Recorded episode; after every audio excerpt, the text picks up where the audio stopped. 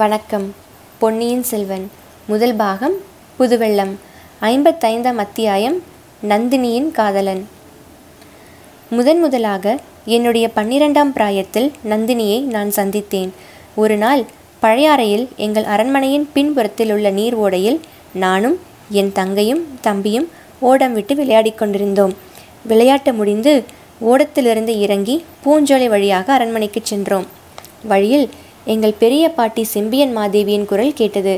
நாங்கள் மூன்று பேரும் பாட்டியிடம் செல்லமாக வளர்ந்தவர்கள். பாட்டியிடம் நாங்கள் ஓடமிட்டதை பற்றி சொல்வதற்காக அவருடைய குரல் கேட்ட கொடி வீட்டுக்குள் புகுந்தோம்.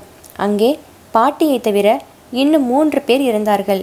மூன்று பேரில் ஒருத்தி எங்களையொத்த பிராயத்து சிறு பெண். மற்ற இருவரும் அவளுடைய பெற்றோர்கள் என்று தெரிந்தது. அந்த பெண்ணை பற்றி அவர்கள் ஏதோ மாதேவிகளிடம் சொல்லி கொண்டிருந்தார்கள். நாங்கள் கொடி வீட்டுக்குள் புகுந்ததும் அங்கிருந்த எல்லாரும் எங்களை பார்த்தார்கள். ஆனால் அந்த சிறு பெண்ணின் வியப்பினால் விரிந்த நெடிய கண்கள் எங்களை பார்த்தது மட்டுமே என் கண்ணுக்கு தெரிந்தது.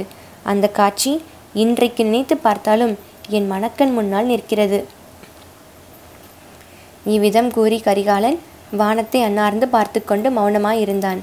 வானத்தில் அச்சமயம் உலாவிய மெல்லிய மேகத்திரைகளுக்குள்ளே அந்த சிறு பெண்ணின் முகத்தை அவன் பார்த்தானோ என்னமோ தெரியாது. ஐயா, அப்புறம் சொல்லுங்கள் என்று பார்த்திபேந்திரன் கேட்டதும் கரிகாலன் இந்த உலகத்துக்கு வந்து கதையை தொடர்ந்தான். பாட்டியிடம் ஓடமிட்டு விளையாடியதை பற்றி என் தங்கை குந்தவைதான் சொன்னாள். அதை கேட்ட பிறகு மாதேவடிகள், என் கண்ணே, இந்த பெண்ணை பார்த்தாயா? எவ்வளவு சூடிகையா இருக்கிறாள்! இவர்கள் பாண்டிய தேசத்திலிருந்து நம்முடைய ஈசான சிவப்பட்டர் வீட்டுக்கு வந்திருக்கிறார்கள். கொஞ்ச நாளைக்கு இங்கே இருப்பார்கள். இந்த பெண்ணின் பெயர் நந்தினி. இவளையும் சில சமயம் உங்கள் விளையாட்டுகளில் சேர்த்து கொள்ளுங்கள். இவள் உனக்கு நல்ல தோழியாய் இருப்பாள் என்றார். ஆனால் என் தங்கைக்கு இது பிடிக்கவில்லை என்பதை நான் அறிந்து கொண்டேன். நாங்கள் மூவரும் அங்கிருந்து அரண்மனைக்கு சென்றபோது குந்தவை, அண்ணா, அங்கே ஒரு பெண் நின்றாளே, எவ்வளவு அவலட்சணமாய் இருந்தால் பார்த்தாயா? அவளுடைய முகம் ஏன் அப்படி கோட்டான் முகம் மாதிரி இருக்கிறது? அவளுடன் நான் விளையாட வேண்டும் என்கிறாரே பாட்டி. அவள் முகத்தை பார்த்தால் எனக்கு சிரிக்காமல் இருக்கவே முடியாதே, என்ன செய்வது என்றாள். இதை கேட்டதும் எனக்கு ஒரு முக்கியமான உண்மை தெரிய வந்தது. அதாவது பெண்கள் பிறக்கும் போதே பொறாமையுடன் பிறக்கிறார்கள் என்பதுதான். ஒரு பெண் எவ்வளவு அழகுடையவளாய் இருந்தாலும் இன்னொரு பெண் அழகாய் இருப்பதை காண சகிப்பதில்லை. எங்கள் குலத்தில் பிறந்த பெண்களுக்குள்ளே என் சகோதரி சௌந்தரியம் மிக்கவள் என்பது பிரசித்தமானது. அவளுக்கும் இன்னொரு பெண் அழகாய் இருப்பதைக் கண்டு பொறுக்கவில்லை. இல்லாவிட்டால் அந்த பெண்ணை குறித்து ஏன் அப்படி சொல்ல வேண்டும்? நான் என் சகோதரியை லேசில் விடவில்லை. அவளுக்கு கோபம் உண்டாக்குவதற்காகவே அந்த இன்னொரு பெண் அழகாய்த்தான் இருக்கிறாள் என்று வற்புறுத்தி சொன்னேன். இருவரும் அடிக்கடி இதை பற்றி விவாதம் செய்து சண்டை பிடித்தோம். எங்கள் சகோதரன் அருள்மொழியோ இந்த சண்டையின் காரணத்தை அறியாமல் திகைத்தான். பிறகு சில நாளைக்கெல்லாம் பாண்டிய நாட்டு யுத்தத்துக்கு சென்ற என் தந்தையோடு நானும் புறப்பட்டு சென்றேன். பாண்டிய சைன்யத்தையும் பாண்டியர்களுக்கு உதவியாக இலங்கை அரசன் அனுப்பிய சைன்யத்தையும் பல இடங்களில் முறியடித்தோம். கடைசியில் வீரபாண்டியன் ஓடி ஒளிந்து கொண்டானா அல்லது போர்க்களத்தில் மடிந்தானா என்பது அச்சமயம் தெரியவில்லை. வீரபாண்டியன் மறைந்ததும் பாண்டிய சைன்யத்துக்கு உதவியாக வந்த இலங்கை வீரர்கள் பின்வாங்கி ஓடினார்கள். அவர்களை துரத்தி கொண்டு நாங்கள் சேதுக்கரை வரையில் சென்றோம். இறந்தவர்கள் போக மற்றவர்கள் கப்பல் ஏறி தப்பித்துச் சென்றார்கள். அடிக்கடி பாண்டியர்களுக்கு உதவியாக படைகள் அனுப்பி தொல்லைப்படுத்தும் இலங்கை மன்னர்களுக்கு என் தந்தை புத்தி கற்பிக்க விரும்பினார். கொடும்பாளூர் சிறியவேளாரின் தலைமையில் ஒரு பெரிய படையை இலங்கைக்கு அனுப்புவதென்று தீர்மானித்தார். இதற்கு வேண்டிய கப்பல்களையும் தளவாடங்களையும் சேகரிக்க சிறிது காலமாயிற்று. ஆயினும் நாங்கள் அங்கேயே தாமதித்து கப்பல்களில் படைகளை ஏற்றி அனுப்பினோம். மாதோட்டத்தில் நம் வீரர்கள் பத்திரமாய் சென்று இறங்கினார்கள் என்று தெரிந்த பிறகே அங்கிருந்து சோழ நாட்டுக்கு திரும்பினோம். மீண்டும் நான் பழையாறைக்கு வந்து சேர்வதற்குள் இரண்டு வருஷத்துக்கு மேலாகிவிட்டது. மதுரை பக்கத்திலிருந்து வந்திருந்த அர்ச்சகர் பெண்ணை நான் அடியோடு மறந்துவிட்டேன். பழையாறைக்கு வந்து பார்த்தபோது என் சகோதரியும் அப்பெண்ணும் அடையாளம் அறிய முடியாதபடி வளர்ந்திருக்க கண்டேன். அவர்கள் இருவரும் மிக்க சிநேகத்துடன் பழகுவதை கண்டேன். நந்தினி வளர்ந்திருந்தது மட்டுமல்ல, ஆடை ஆபரணங்களினாலும் ஜொலித்து கொண்டிருந்தாள். இது என் சகோதரியின் காரியம் என்று அறிந்தேன். முன்போல் இல்லாமல் நந்தினி இப்போது என்னை பார்க்கவும் பேசவும் கூச்சப்பட்டாள். அதை நான் போக்குவதற்கு பாடுபட்டேன். வேறு எதிலும் காணாத இன்பம் அவளுடன் பேசி பழகுவதில் அடைந்தேன். இது எனக்கு அந்த சிறிய பிராயத்தில் எவ்வளவு வியப்பை அளித்தது என்பதை சொல்ல முடியாது. காவேரியில் பெருகி வரும் புது வெள்ளத்தைப் போல் என் உள்ளத்தில் ஏதோ ஒரு புதுமை உணர்ச்சி பொங்கி வெள்ளமாய் பெருகி கொண்டிருந்தது. ஆனால் இது என்னை சேர்ந்தவர்கள் யாருக்கும் பிடிக்கவில்லை என்பதை விரைவிலேயே கண்டுகொண்டேன். நான் வந்ததிலிருந்து குந்தவை அப்பெண்ணிடம் வெறுப்பை காட்டத் தொடங்கினாள். ஒரு நாள் எங்கள் பாட்டியார் மாதேவடிகள் என்னை அழைத்து, நந்தினி அர்ச்சகர் வீட்டு பெண், நீயோ சக்கரவர்த்தி குமாரன், உங்கள் இரண்டு பேருக்கும் இப்போது பிராயமும் ஆகிவிட்டது. ஆகையால் நந்தினியிடம் நீ பழகுவது உசித்தமல்ல என்று புத்திமதி கூறினார். அதுவரை பாட்டியை தெய்வமென மதித்து வந்த நான் அப்போது அவரிடம் கோபமும் அவருடைய வார்த்தையில் அவமதிப்பும் கொண்டேன். அவருடைய புத்திமதியை மீறி நந்தினியை தேடி பிடித்து பேசி பழகினேன். இது நெடுங்காலம் நிலைத்திருக்கவில்லை. திடீரென்று ஒரு நாள் நந்தினியும் அவளுடைய பெற்றோர்களும் பாண்டிய நாட்டில் அவர்களுடைய ஊருக்கு புறப்பட்டு சென்று விட்டார்கள் என்று தெரிந்தது. அப்போது எனக்கு துக்கம் பொங்கி வந்தது. கோபம் என்னை மீறி வந்தது. துக்கத்தை என் மனத்திற்குள் வைத்துக்கொண்டு கோபத்தை என் சகோதரியின் பேரில் காட்டினேன். நல்ல வேளையாக சில நாளைக்கெல்லாம் நான் வடக்கே பிரயாணப்பட நேர்ந்தது. பெருமுனைப்பாடியையும் தொண்டை மண்டலத்தையும் ஆக்கிரமித்திருந்த ராஷ்டிரக்கூட படைகளை விரட்டுவதற்காக புறப்பட்ட சோழ சைன்யத்துடன் நானும் புறப்பட்டு வந்தேன். அப்போதுதான் நீயும் நானும் சந்தித்தோம். இணைப்பெரியா சிநேகிதர்கள் ஆனோம். மலையமான் அரசருடைய உதவியுடன் நீயும் நானும் ராஷ்டிரக்கூட படைகளுடன் போரிட்டோம். பாலாற்றுக்கு வடக்கே அவர்களை துரத்தி அடித்து காஞ்சி நகரையும் கைப்பற்றினோம். அச்சமயத்தில் இலங்கையிலிருந்து கெட்ட செய்தி வந்தது. நமது படை அங்கே முறியடிக்கப்பட்டதென்றும் கொடும்பாளூர் சிறியவேளார் இறந்துவிட்டார் என்றும் தெரிந்தன. இதை கேட்டுவிட்டு அதுவரையில் பாலைவனத்தின் மத்தியில் பாறை குகையில் ஒளிந்திருந்த வீரபாண்டியன் புற்றிலிருந்து பாம்பு புறப்படுவது போல் வெளிப்பட்டு வந்தான். மறுபடியும் சைன்யத்தை திரட்டிக்கொண்டு மதுரையை கைப்பற்றி மீனக்கொடியை ஏற்றினான். இதையெல்லாம் கேட்டபோது உனக்கும் எனக்கும் எப்படிப்பட்ட வீராவேசம் உண்டாயிற்று என்பது ஞாபகம் இருக்கிறதல்லவா? நாம் இருவரும் உடனே புறப்பட்டு பழையாறைக்கு சென்றோம். என் தந்தை சக்கரவர்த்திக்கு அப்போதே உடல்நலம் கெடத் தொடங்கியிருந்தது. கால்களில் சுவாதீனம் குறைந்திருந்தது. ஆயினும் சக்கரவர்த்தி பாண்டிய நாட்டு போர்க்களம் புறப்பட சித்தமாயிருந்தார். வேண்டாம் என்று நான் அவரை தடுத்தேன். பாண்டிய சைன்யத்தை முறியடித்து மதுரையை மீண்டும் கைப்பற்றி வீரபாண்டியனுடைய தலையையும் கொணராமல் சோழ நாட்டுக்கு திரும்புவதில்லை என்று என் தந்தை முன்னால் பிரதிஜ்ஞை செய்தேன். அப்போது நீயும் என்னுடன் தான் இருந்தாய். என் பிரதிஜ்ஞையை ஒப்புக்கொண்டு என் தந்தை நம்மை பாண்டிய நாட்டு போர்க்களத்துக்கு அனுப்பினார். ஏற்கனவே படைத்தலைமை வகித்து சென்றிருந்த கொடும்பாளூர் பூதி விக்ரமகேசரியின் தலைமையில் நாம் போர் செய்ய வேண்டும் என்று பணிந்தார். அதற்கு சம்மதித்து நாம் சென்றோம். வழியில் பெரிய பழுவேட்டரையரை சந்தித்தோம். அவரை படைத்தலைவராக்காமல் கொடும்பாளூர் வேந்தரை நியமித்ததில் பழுவேட்டரையருக்கு அதிருப்தி உண்டாகியிருந்தது என்பதை அறிந்தோம். நம்முடைய போர் ஆவேசத்தை கண்டு சீனாதிபதி பூதி விக்ரமகேசரி யுத்தம் நடத்தும் பொறுப்பை நம்மிடமே ஒப்புவித்து விட்டார். நண்பா, அந்த யுத்தத்தில் நீயும் நானும் நம்ப முடியாத வீரச் செயல்களை புரிந்தோம் என்று பெருமை கொள்வதில் யாதொரு தவறும் இல்லை. பாண்டிய சைன்யத்தை முறியடித்து மதுரையை கைப்பற்றினோம். அத்துடன் நாம் திருப்தியடைந்து விடவில்லை. மறுபடியும் பாண்டிய சைன்யம் தலையெடுக்க முடியாதபடி அதை நிர்மூலம் செய்துவிட விரும்பினோம். சிதறி ஓடிய வீரர்களை நாலா பக்கத்திலும் துரத்தி சென்று ஒருவர் மிச்சமில்லாமல் துவம்சம் செய்துவிடும்படி நம் படை வீரர்களுக்கு கட்டளையிட்டோம். நாம் மட்டும் ஒரு வலிமையான படையுடன் பாண்டியனை துரத்தி கொண்டு போனோம்.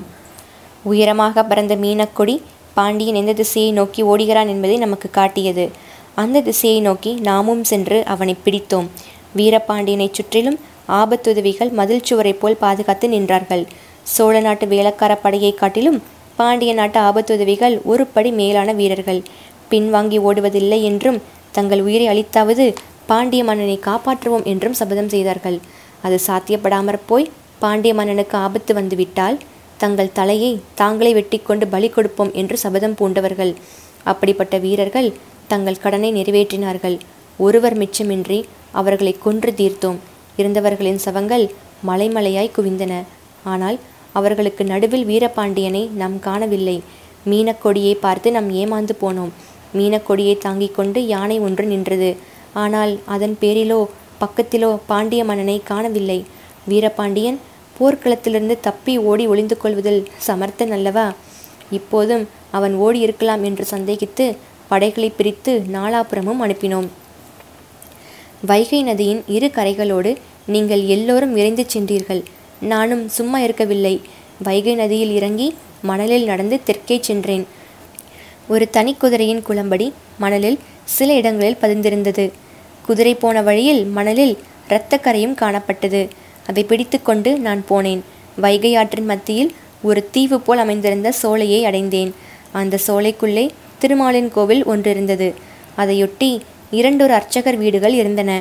பெருமாள் பூஜைக்குரிய பூமரங்கள் அச்சோலையில் ஏராளமாக இருந்தன. ஒரு சிறிய தாமரை குளம் பூத்து குலுங்கி கொண்டிருந்தது.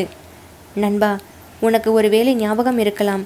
அந்த சோலையை சுட்டி காட்டி அதில் நம் வீரர்கள் யாரும் தப்பி தவறி கூட பிரவேசிக்க கூடாது என்று நான் கண்டிப்பான கட்டளையிட்டிருந்தேன்.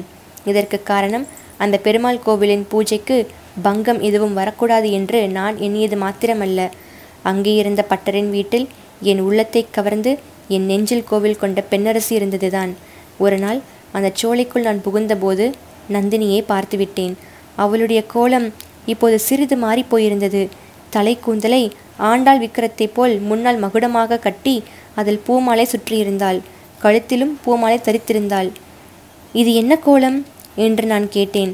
அவள் என்னை பிரிந்து வந்த பிறகு மானிடர் யாரையும் மணப்பதில்லை என்றும் ஆண்டாளைப் போல் கண்ணனையே மணப்பது என்றும் சங்கல்பம் செய்து கொண்டதாக கூறினாள். இது வெறும் பைத்தியக்காரத்தனமாக எனக்கு தோன்றியது. மானிட பெண்ணாவது கடவுளை மணப்பதாவது. ஆயினும் அதை பற்றிய சமயம் விவகாரம் செய்ய நான் விரும்பவில்லை. யுத்தம் முடியட்டும், பிறகு பார்த்து கொள்ளலாம் என்று எண்ணினேன். அவளுக்கு ஏதேனும் உதவி வேண்டுமா என்று கேட்டேன். உங்கள் போர் வீரர்கள் யாரும் இங்கு வராதபடி செய்யுங்கள். இங்கே என் வயதான தாய் தந்தையர் மட்டும்தான் இருக்கிறார்கள். அவர்கள் கண் தெரியாதவர்கள். திடகாத்திரனான என் தமையன் ஒருவன் உண்டு. அவன் இப்போது திருப்பதி யாத்திரை போயிருக்கிறான் என்றாள். அவள் கேட்டபடி அங்கே நம் வீரர் யாரும் வராமல் பார்த்து கொள்வதாக நான் வாக்குறுதி கொடுத்துவிட்டு திரும்பினேன். அப்புறம் இரண்டு மூன்று தடவை அவளை போய் பார்த்தேன். அவளிடத்தில் நான் கொண்ட பழைய மோகம் ஒன்றுக்கு பத்து மடங்கு பெருகி கொழுந்து விட்டிருந்தது. எனினும் பொறுமையை கடைபிடித்தேன். வந்த காரியத்தை முதலில் முடிக்க வேண்டும். வீரபாண்டியனுடைய தலையுடன் பழையாறைக்கு போக வேண்டும். அதற்கு பிரதியாக நந்தினியை மணந்து கொள்ள தந்தையிடம் அனுமதி கேட்பது என்று முடிவு செய்திருந்தேன். இப்படி நான் தீர்மானித்திருந்த நிலையில் ஒற்றை குதிரையின் குளம்படி அந்த சோலைக்குள்ளே போயிருப்பதை கண்டதும் அளவில்லாத வியப்பும் ஆத்திரமும் கொண்டேன். மேலும் சென்று பார்த்தபோது அடர்ந்த மரங்களின் மறைவில் குதிரை கட்டியிருப்பதை கண்டேன். எனவே தப்பி வந்தவன் அந்த குடிசை வீடுகளில் ஒன்றில்தான் இருக்க வேண்டும். நந்தினியின் வீட்டுக்கு சென்று பழக்கணி வழியாக பார்த்தேன். நண்பா, அங்கே நான் கண்ட காட்சி பழுக்க காய்ச்சியை இரும்பினால் என் நெஞ்சில் தீட்டியது போல பதிந்திருக்கிறது. ஒரு பழைய கயிற்று கட்டிலில் வீரபாண்டியன் படுத்து கிடந்தான்.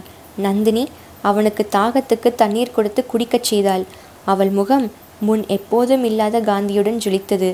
அவள் கண்களில் இரண்டு துளி கண்ணீர் ததும்பி நின்றது. என்னை மீறி வந்த ஆத்திரத்துடன் கதவை படார் என்று உடைத்து திறந்து கொண்டு உள்ளே போனேன். காயங்களை கட்டி கொண்டிருந்த நந்தினி என்னை கண்டதும் அதை நிறுத்திவிட்டு முன்னால் வந்தாள். சாஷ்டாங்கமாக என்னை நமஸ்கரித்து எழுந்தாள். கைகூப்பிய வண்ணம், ஐயா, நீங்கள் என் பேரில் ஒரு நாள் வைத்திருந்த அன்பின் பேரில் ஆணையிட்டு வேண்டுகிறேன். இவரை ஒன்றும் செய்யாதீர்கள். படுகாயப்பட்டு கிடக்கும் இவரை உங்கள் கையால் கொல்ல வேண்டாம் என்றாள். நான் தட்டு தடுமாறி, உனக்கும் இந்த மனிதனுக்கும் என்ன சம்பந்தம்?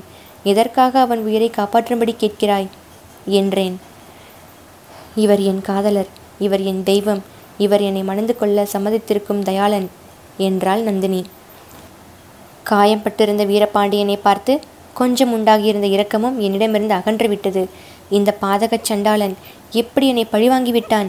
என் ராஜ்யத்தையே கைப்பற்றி இருந்தாலும் பாதகமில்லை. என் உள்ளத்தில் குடிக்கொண்டிருந்த பெண்ணரசியை அல்லவா அபகரித்து விட்டான். இவனிடம் எப்படி இரக்கம் காட்ட முடியும்? முடியவே முடியாது. நந்தினியை உதைத்து தள்ளிவிட்டு அவளை தாண்டி கொண்டு சென்று வாளின் ஒரே வீச்சில் வீரபாண்டியனுடைய தலையை வெட்டி வீழ்த்தினேன்.